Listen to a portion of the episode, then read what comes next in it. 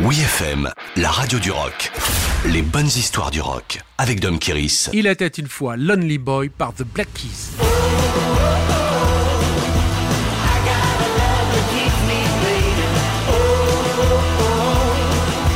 Si le rock est encore présent dans ce nouveau millénaire, il faut avouer par contre qu'il manque parfois de roll, ce petit coup de hanche sexy façon Elvis the Pelvis qui fait toute la différence.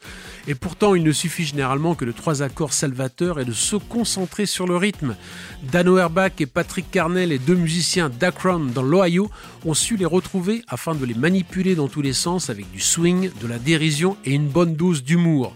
Pour ce faire, ils sont partis du bas de l'échelle de la production musicale en formant un groupe minimaliste à deux instruments, juste guitare, batterie et chant pour enregistrer dans leur authentique garage en parpaing des albums rugueux sur un magnéto 8 pistes.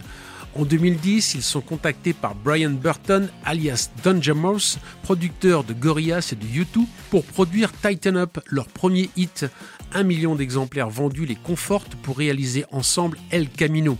Ce septième album révèle une richesse mélodique accrocheuse insoupçonnée, tout en balayant un pan d'histoire du rock des 50s aux 70s. En guise d'introduction, Lonely Boy nous renvoie aux premiers émois du rock and roll de Train Keep Rolling. Selon Dan Auerbach, il s'est directement inspiré de la version de Johnny Burnett datant de 1951.